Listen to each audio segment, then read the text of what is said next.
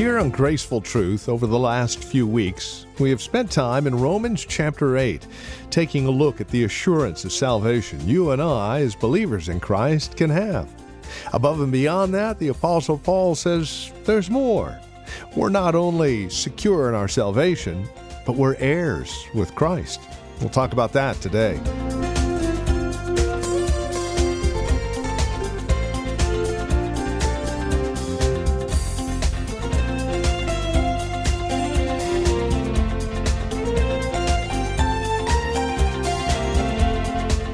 Elsewhere, the Apostle Paul says we are heirs and co heirs with Christ. What does that mean? Have you ever stopped to consider that you and I are heirs with Christ? That we have everything pertaining to life and godliness, not only in this life, but the one to come? That is where we find ourselves as we continue examining Romans chapter 8. Join us, won't you? From Graceful Truth and Grace Bible Church in Redwood City, Here's Pastor Steve. You can turn over your, your Bibles to Romans chapter 8. Romans chapter 8.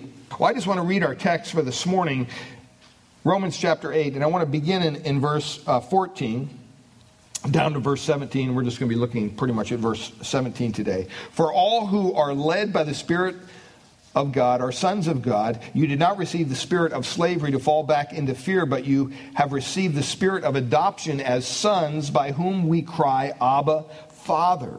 The Spirit Himself bears witness with our spirit that we are children of God. And if children, look at what it says, then heirs, heirs of God, and fellow heirs with Christ, provided we suffer with Him in order that we might be glorified with Him. If I asked you this morning after the service, came up to you and I said, Hey, I got some information this last week. Somebody called the church, they gave me your name, and they said, You are heir to an estate. And they wanted me to contact you and let you know. Probably the first thing that would pop into your head, maybe the second, but probably the first is, Wonder what I'm heir to, right? Um, you might not even care who the person is. But if they got some stuff and they want to give it to you, you're probably thinking, probably thinking this could be a good deal. You probably want to know what you're going to inherit. You, you, know, you want to know what, what you're going to be getting. Well, we have an inheritance to come as believers. And so we start from the truth that most of our rewards are in the future. That's so important to understand as a Christian. Most of what we are going to get is in the future. I mean, yeah, he saves us from our sin, that past, present, future. I get that. He gives us the power of the Spirit to live this life. But a lot of the blessings that we're going to receive as Christians has to do with future blessings. So, what blessings does our inheritance consist of? What we believers actually possess in heaven should be of interest to you. You know, we sang a song this morning. Whom have I, what? In heaven. But you. Okay? There are a number of things that you might consider lesser things, and then there's really one of the greatest things of all. The first thing, the heavenly home. The first thing that comes to mind in the promise of the heavenly home is that Jesus made a promise to his disciples just before his arrest and his crucifixion. And he said in John 14, 1 to 3, do not let your hearts be troubled. Trust in God. Trust also in me, Jesus said. In my Father's house are many rooms. If it were not so, I would have told you, I'm going there to prepare a place for you. And if I go and prepare a place for you, I will come back and take you to be with me, that you also may be where I am. I don't know about you, but that should cause a little bit of excitement in your heart if you're a believer here this morning. That Jesus himself is preparing a place for you. I mean, that's, that's pretty incredible. The gentleman across the street from us um, are rebuilding their house. And it's kind of exciting. You know, you see them tear the old house down, and now they're rebuilding this bigger house. And every day you see different structures going up, different walls going up, electricians and plumbers and all kinds of contractors going there. There's an excitement in having someone prepare something for you. Well, Jesus is preparing a place for us. And this is a place prepared especially for all believers. All of us will have a place in heaven if we know Jesus Christ as our Lord and Savior, if we've trusted in Christ and his work on Calvary.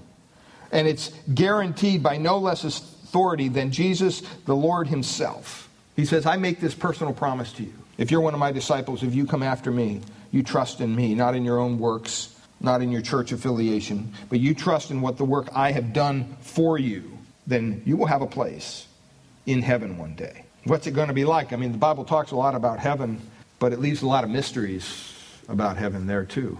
Uh, it should be a, a pretty neat place, and I'm definitely looking forward to it, and I trust you are too. Amen.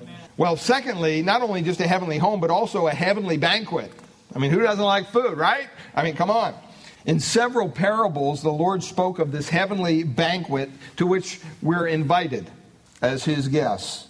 In one story, he told of a great wedding supper into which many were invited who later refused to come, and how the master sent to unexpected places to find guests.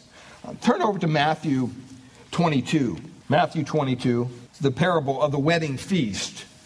And these were parables that Jesus used to teach spiritual truth. And it says there in verse 1 of Matthew 22, and again Jesus spoke to them in parables, saying, The kingdom of heaven will be compared to a king who gave a wedding feast for his son, and sent the, his servants to call those who were invited to the wedding feast, but they would not come. Again, he sent other servants, saying, Tell those who are invited, see, I have prepared my dinner. My oxen, my fat calves have been slaughtered, and everything is ready. Come to the wedding feast. But they paid no attention, and they went off, one to his farm, another to his business. What was their problem? Their priorities were wrong, right? They had a problem with priorities.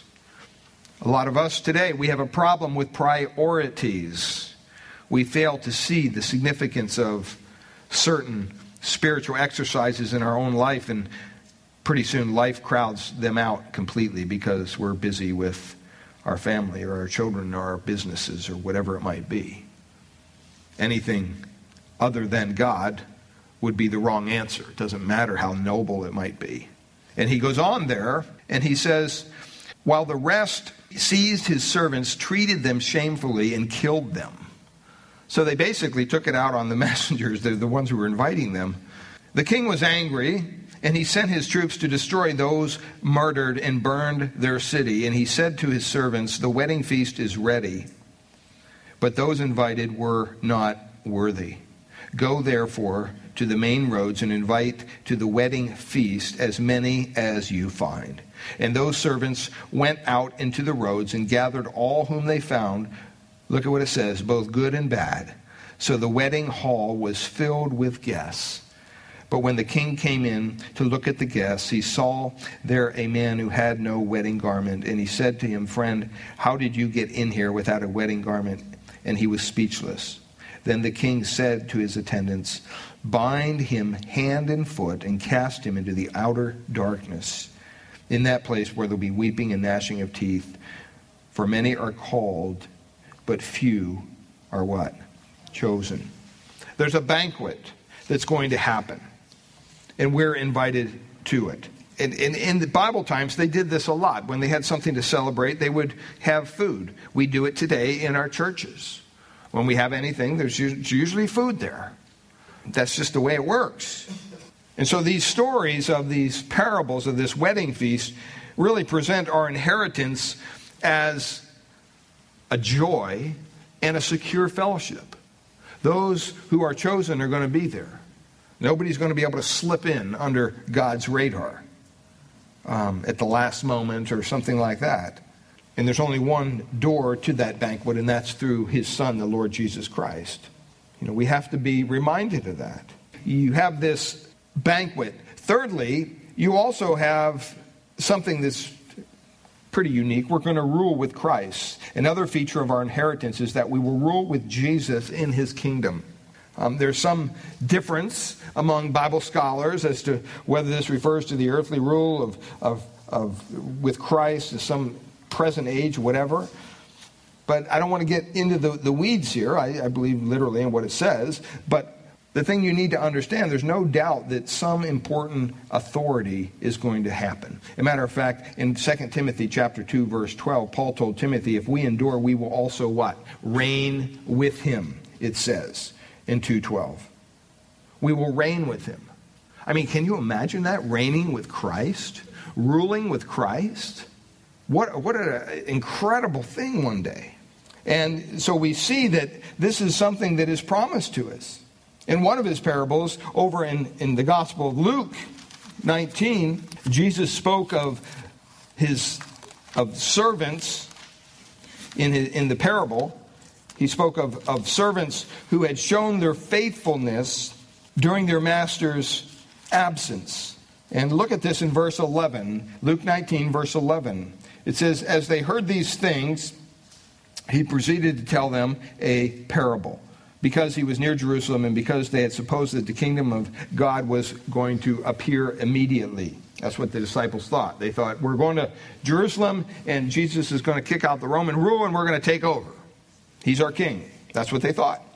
He says in verse 12, He said, Therefore, a nobleman went into a far country to receive for himself a kingdom and then return. Calling ten of his servants, he gave them ten minas and said to them, came certain amount, engage in business until I come. So they were to make some form of investment. But his citizens hated him. Interesting. And sent a delegation after him, saying, We do not want this man to reign over us. When he returned, having received the kingdom, he ordered these servants to whom he had given the money to be called to him, that he might know what they had gained by doing business. The first came before him and said, Lord, your mina has, uh, has had 10 minas more. And he said to him, Well done, good servant, because you have been faithful in very little, you shall have authority over 10 cities. And the second came and said, Lord, your uh, mina has five minas. And he said to him, you uh, and, and, you are to be over five cities. And then another one came and said, Here is your mina, which I laid away in a handkerchief, for I was afraid of you, because you were a severe man. You take what you did not deposit and reap what you did not sow. He said to him, I will condemn you with your own words, you wicked servant. You knew that I was a severe man, taking what I did not deposit and reaping what I did not sow. Why then did you put my money, why did you not put my money in the bank? And at my coming, I might have collected it with interest. And he said to those who stood by, Take the uh, mina from the man and give it to the one who has ten minas. And they said to him, Lord, he has 10 minas. I tell you that to everyone who has, more will be given, but from the one who has not, even what he has will be taken away. But as for these enemies of mine who did not want to what? Reign me to reign over them, bring them here and slaughter them before me. Wow. Sobering story. Kind of brings home the whole idea of being responsible with our leadership with what is being entrusted to us, whether it's in a business, whether it's in a husband and a family, whether it's in a church. But one day we're going to rule with Christ. I mean, can you imagine just, you know, just right, right alongside? It's amazing. Well, the fourth thing here, and this is probably one of the most profound things, is we're going to be like Christ. One of the most promised blessings, which means a great deal to us, should as believers, is that we will be made like Jesus himself, the Bible says. John writes about this in his first letter, using language similar to what Paul writes here in uh, Romans in 1 John chapter 3 verses 1 to 2 he says dear friends we are now children of God and what we will be has not been made known. For we will know that when he appears we shall be like him. For we shall see him as he is. I mean it's hard for us to imagine a greater inheritance than to be made like the Lord Jesus Christ in all his attributes and everything that he possesses. That's amazing. Christ likeness is an incredible thing. And one day, in our glorified state, that's what the Bible promises. Well, there's one other thing here that is probably the, the, the apex of our inheritance, and that is that we inherit God Himself. If you look back at Romans, I mean, that's kind of an incredible thing to understand that we're going to inherit God. How, how does that, what does that mean? He says there in verse 16, the Spirit Himself bears witness with our spirit that we are children of God, and if children, then heirs, and heirs of God, fellow heirs with Christ. The Lord our portion. In view of this last, you know, four things, when you talk about inheriting God Himself, you're an heir of God. I mean, adoption is an incredible thing when you think about that's what it results in. When you look around and you see people that have been adopted off the street or out of the country or whatever it might be, it's usually children who've had no family to provide for their needs, no mom or dad to take care of them. A lot of them are malnourished, they're sick because they don't have any insurance to get the proper health care. They have little instruction going on. And here's someone, a family that is able to adopts them in and begins to provide nourishment and education and care and concern. Well, th- that's the picture of us who have been adopted into God's family. We were spiritually dirty. We were diseased, right? We were impoverished um, beyond our wildest imaginations. And we had no one else to care for us, the Bible says. We were in deliberate, you might say, rebellion against God. But one day he showed up and he chose to love us. He chose to clean us up, to remove our rags. He clothed us in the righteousness of his son, the Lord Jesus Christ. He fed us with the nourishing the nourishment that comes from God's word. And he guides us through the power of his spirit in paths of righteousness and wisdom each and every day. He brought us literally into his family, the Bible says. And now we have brothers and sisters in the body of Christ that we can share our burdens with. We're not by ourselves. We're not alone. See, that's one thing that's very harmful to any church is a lack of transparency. You know, the one thing that I never would want our congregation to become is a congregation where there's no transparency, where everybody just comes and pastes their little happy Jesus smile on every Sunday. How you doing? Oh, fine. How you doing? You know, and you do your little thing and then you go home back to your depressive state of being whatever that might be, with all the cares and concerns of the world raining down upon you, without ever thinking that you might be able to relate to another brother sister in Christ some of the burdens that you're carrying, and they could actually help you through that time because maybe they walked in those same shoes as you are now walking.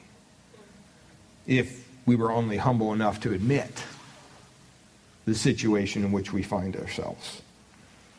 How God would rain down upon us, I have no doubt, the blessings of heaven, and they would come through the brothers and sisters within the body of Christ. That's what church, that's what any congregation should be about. And so he made us part of this family where we have brothers and sisters in Christ that care for us. He made us his heirs so that throughout eternity we will enjoy these unfathomable riches of Christ that are promised to us. There is one truth that kind of raises its ugly face here. Question If we're God's beloved children, then why does He allow us to suffer? You ever hear that? I mean, I don't know about you, but as a parent, as an earthly parent, and as a grandparent, even more so, uh, I do everything that I can to protect my kids and my grandkids from suffering. If it's within my power, I'll do it. And you know what? They know that too, by the way. so sometimes they take advantage of that. But for the most part, you know, you, you, you want to bless your grandkids. You want to bless your kids, whether it's physical, whether it's emotional. And if God is an all powerful and all loving Father, you got to stop and you got to say, why doesn't He do that for us? why doesn't He alleviate all this pain and suffering we go through down here on earth?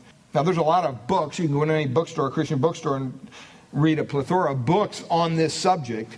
But here, Paul, through the rest of the chapter, shows that, you know what? Suffering in life has a purpose, it has a plan.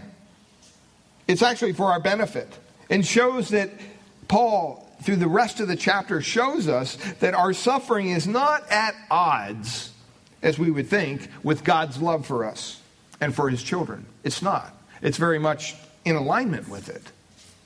And that's hard for us logically to get at first because suffering is nothing that uh, you know we all want to go through.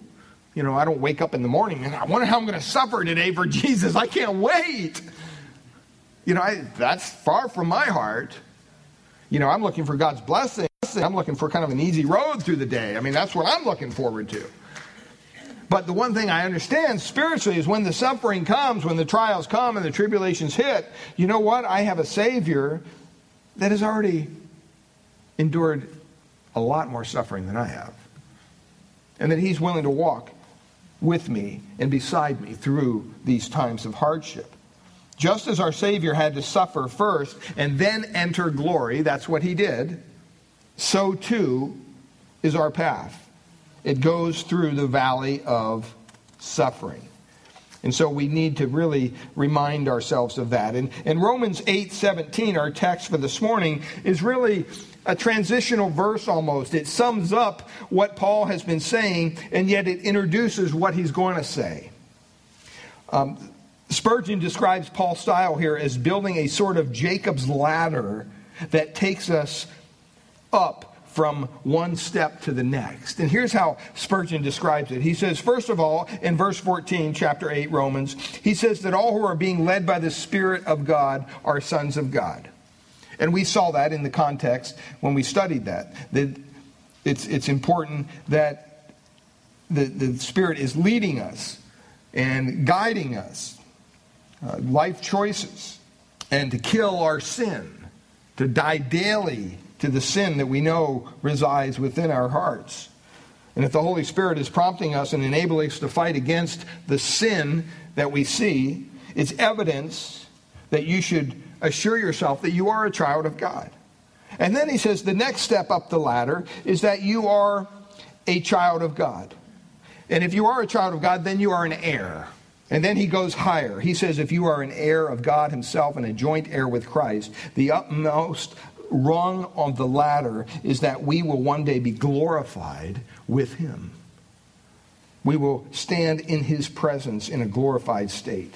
And Spurgeon kind of applies this by saying that every grace we receive should lead us to seek after something still higher. Don't ever think that you have arrived. Don't ever grow complacent in your spiritual life. We should always seek to be filled more and more and more with the fullness of God and the fullness of His Spirit, and to grow more and more in Christ likeness. Well, that was all introduction. So now we're going to move along rather quickly, so kind of hold on. I'm convinced here that Paul does not want us to just think about these things. He's not just giving us information. He's not just saying, here's some, you know, nice little thoughts for you to dwell on. Um, you walk away going, well, that was interesting. I think he wants us to feel down in our gut, in our heart, emotionally, this wonderful grace and the love of being adopted by God into his family and all the glorious riches that God has stored up for us in the future, in spite of some of the, the everyday, present day sufferings that we have to go through. Well, thank you for spending time with us here today on Graceful Truth, the ministry of Grace Bible Church here in Redwood City. It's our prayer here at Graceful Truth that God would reveal His grace to your hearts through the teaching of His Word each week. And we trust you're currently involved in a Bible teaching church in your area. If not, we'd love to have you come and visit us here at Grace Bible Church in Redwood City. We meet each Sunday morning for our praise and worship service at 10 a.m.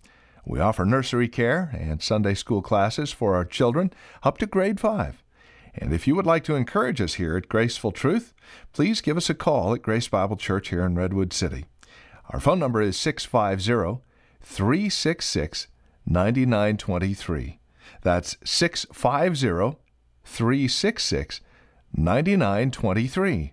We meet at 2225 Euclid Avenue here in Redwood City. Directions are on our website, gracefultruth.org, or again, simply call 650 366 9923. That's 650 366 9923. And again, we'd love to have you join us for worship. Simply call for directions or go to our website, gracefultruth.org. While you're at our website, make sure to check out the resource materials available from us here at Graceful Truth, including past programs of Graceful Truth that you can download for free. gracefultruth.org is where to go. If you're writing to us, our address is 2225 Euclid Avenue. That's 2225 Euclid Avenue. We're here in Redwood City. The zip code is 94061. And again, our phone number is 650 366 9923. That's 650 366 9923. We thank you for spending time with us today and trust we'll see you next week at this same time for another broadcast of Graceful Truth with Pastor Steve Converse.